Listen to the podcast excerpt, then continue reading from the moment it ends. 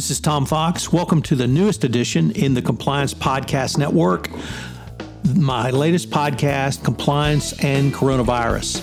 As the voice of compliance, I wanted to start a podcast which will help bring both clarity and sanity to the field of compliance, the compliance practitioner, and indeed the compliance profession during this worldwide health and healthcare crisis taking up a variety of topics as diverse as working from home to sporting events to the role of the board of directors to crisis management to the role of supply chains.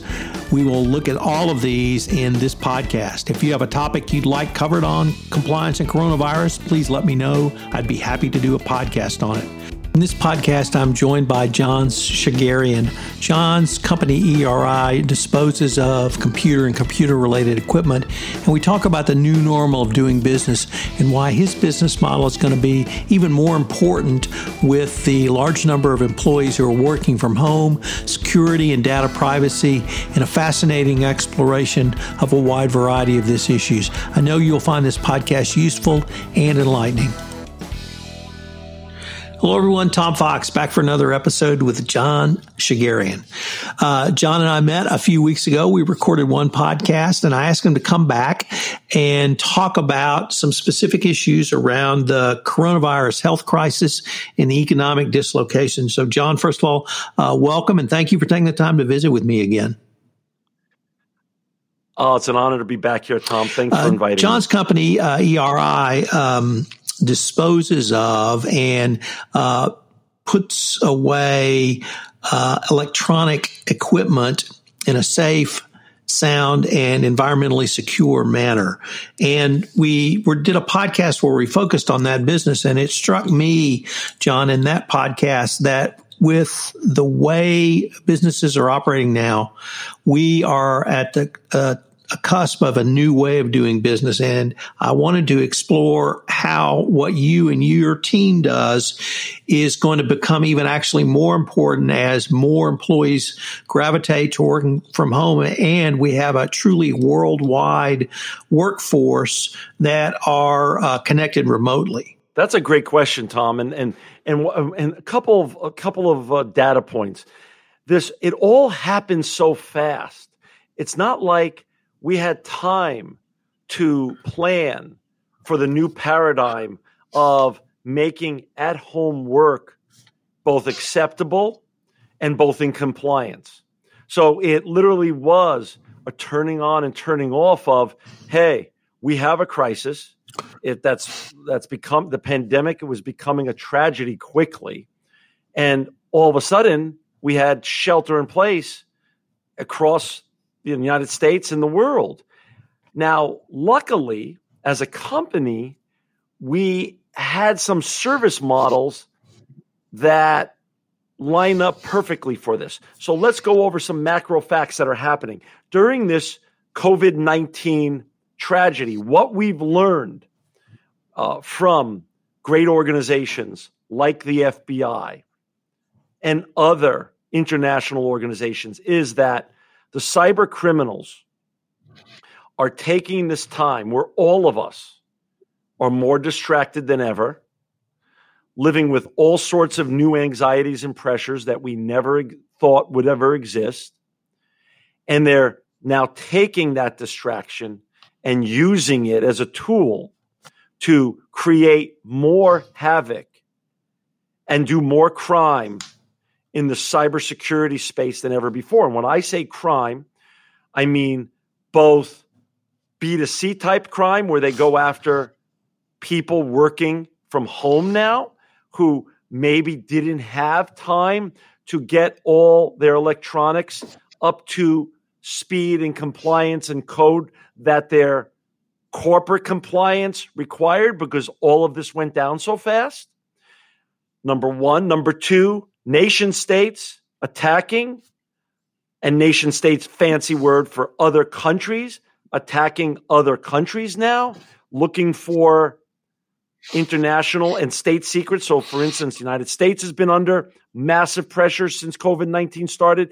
People, nation states, other countries, in other words, are attacking the United States, looking for health care information on where we are in terms of developing a vaccine, where we are in terms of the spread of the disease. Again, data is the new oil. And any way the cyber criminals can take advantage of countries being distracted, businesses being distracted, and people at home as individuals being distracted, which all true or all three are true, they're doing it. And they're doing it through DDoS attacks, malware, ransomware, phishing attacks. It's nuts right now. So, from a business perspective, ERI had already an interesting program set up about eight years ago. My partners created a box program. And the box program, Tom, was simple. It was everything as a, a box the size of a, a, a, a, cell phone box, all the way up to uh, a huge box that would fit on a pallet, a pallet size box. And so, what it is, is consumers or businesses can go online, literally order one of these boxes, or two, or five, or 10, depending on where they are and who they are. And then when the box arrives at their home, after they've ordered them, they could fill it up with their old electronics, print off a label, and UPS or FedEx picks it up and ships it back to one of our facilities. Now, why is that important? Yes, the environment's important, and and that's a growing uh, circular economy and environmental protection is a growing movement both in the United States and around the world. But because your show's about compliance and we're talking about cybersecurity and data security today, it's also important because it protects the individuals working from home and the data that's the, the, the important data, both their own personal and their business data that's on their old electronics. Uh, businesses can do the same. This is set up for B2B. Uh, and they could also return the materials that way. And governments can do the same. So, this way, without even leaving their homes, and people now are shelter in place, and, and there's going to be a trend for that more and more, even when we get to the other side of this tragic, tragic time of this pandemic. People could avail themselves of this box program. They could destroy their data responsibly, never worry about it, stay away from the bad guys, but never even have to leave their house or their business to do so and even interact with other people at this point. The ability to do that, the ability to do that at scale, the ability to actually for ERI to turn that tap on really speaks to a not only having a business continuity plan, but actually looking in out into the future to see uh, what not only what the future may hold, what business opportunities will be there, and what you may need to do. And it sounds like you engaged in uh, whether you call it forecasting, whether you call it uh, risk analysis, uh, whether you call it strategizing, and doing that and having a program in place, even not des- even if it wasn't designed for COVID nineteen, you were able to pivot and provide that service. Yeah, well, well, thank you for that, and and and you said all those nice things. Maybe I'm going to call it luck. We created it um, really around opportunity. That's when luck happens. That's right. You're right. You're right. And and and we'll take it. We'll take it when it comes. And uh, truly, that was developed because my partners, Kevin Dillon and my wife, uh, Tammy Shegerian, were working with Staples. This is back in 2012 when Staples realized that the world was getting very comfortable in this online shopping world, and that if p- people were very, getting more and more comfortable with buying new electronics online and many other things, as we know. Uh, uh, um, they would also be comfortable doing the reverse online. And my wife, Tammy, uh, Kevin, my partner, both of them working with a great, great executive at Staples who's no longer there, but still doing great things in the business world, Mark Buckley. They put together this program back in 12 and this become a huge program at Staples. And so that we loved using it B2B. We made it uh, we made it uh, ubiquitous uh, to others and also B2C. And uh, and it's been working. Cities have used it with their citizens, and now we get to use it in this tragic period. Um, and we were lucky to be able to have already this set up we were the first to do something like this and it's growing i mean it's massively growing and and people are using it and that's and that's the beauty of it because the ease of use they could order it in the middle of the night in their pajamas they could when the boxes come Uh, they could fill it up at their own leisure and they can return it at their own leisure. There's no pressure attached to it. And then there's no contact with others at this time, but they still get to do the right thing, the right thing for both the environment and at this point, because we're talking about data and compliance today, the right thing for their company and for their family, because they're protecting one of their most precious assets, their data and their company's data. And that is very important in the world that we live in, especially with the rise of cybercrime during this COVID 19 period. In fact, they're, they're, they're predicting right now $6 trillion in cybercrime just in this year. And that's up from $3 trillion from 2015. So in a mere five years, the, the cyber criminals, although we're, uh, you know, great companies, both in software and, and hardware, like what we do, are making progress. Cyber criminals are, are, are also making progress, unfortunately. And $6 trillion is, is, is a lot of cyber crime in any one year. So I'm so lucky to have you ask me to come on to your great show and give me this platform to talk about just another way to protect all of ourselves and our assets. Let me uh, let me pivot quite a bit for another topic I'd like to explore with you, and that's uh, the mental health of your workforce when they're working remotely, yeah. when they're working from home, when they're self isolating, when they are under a stay at home order. I I've worked from home for the last ten years, very comfortable with it. A lot of people have worked in the corporate environment all their lives. This is something very new and different. How are you helping ERI and your employees mm. really on the mental health aspects of working from home? It's a great question, and it's such a timely question. And I'm uh, and I'm again thankful that you're bringing this up, Tom, because not enough people are willing to talk about the, the truth behind this, the oppressive isolation that so many of us, in, including me, feel during this time. And it's normal to feel that way. But how we deal with it at ERI is communication. And it's become part of our culture from the beginning.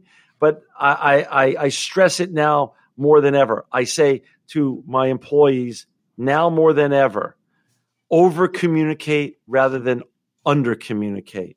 and, uh, and and and what I and we have regular phone calls with all of our employees, both those uh, that are working still uh, uh, in some offices because we're considered an essential business. So some people do still work from offices for us, and from all of our employees that work from home.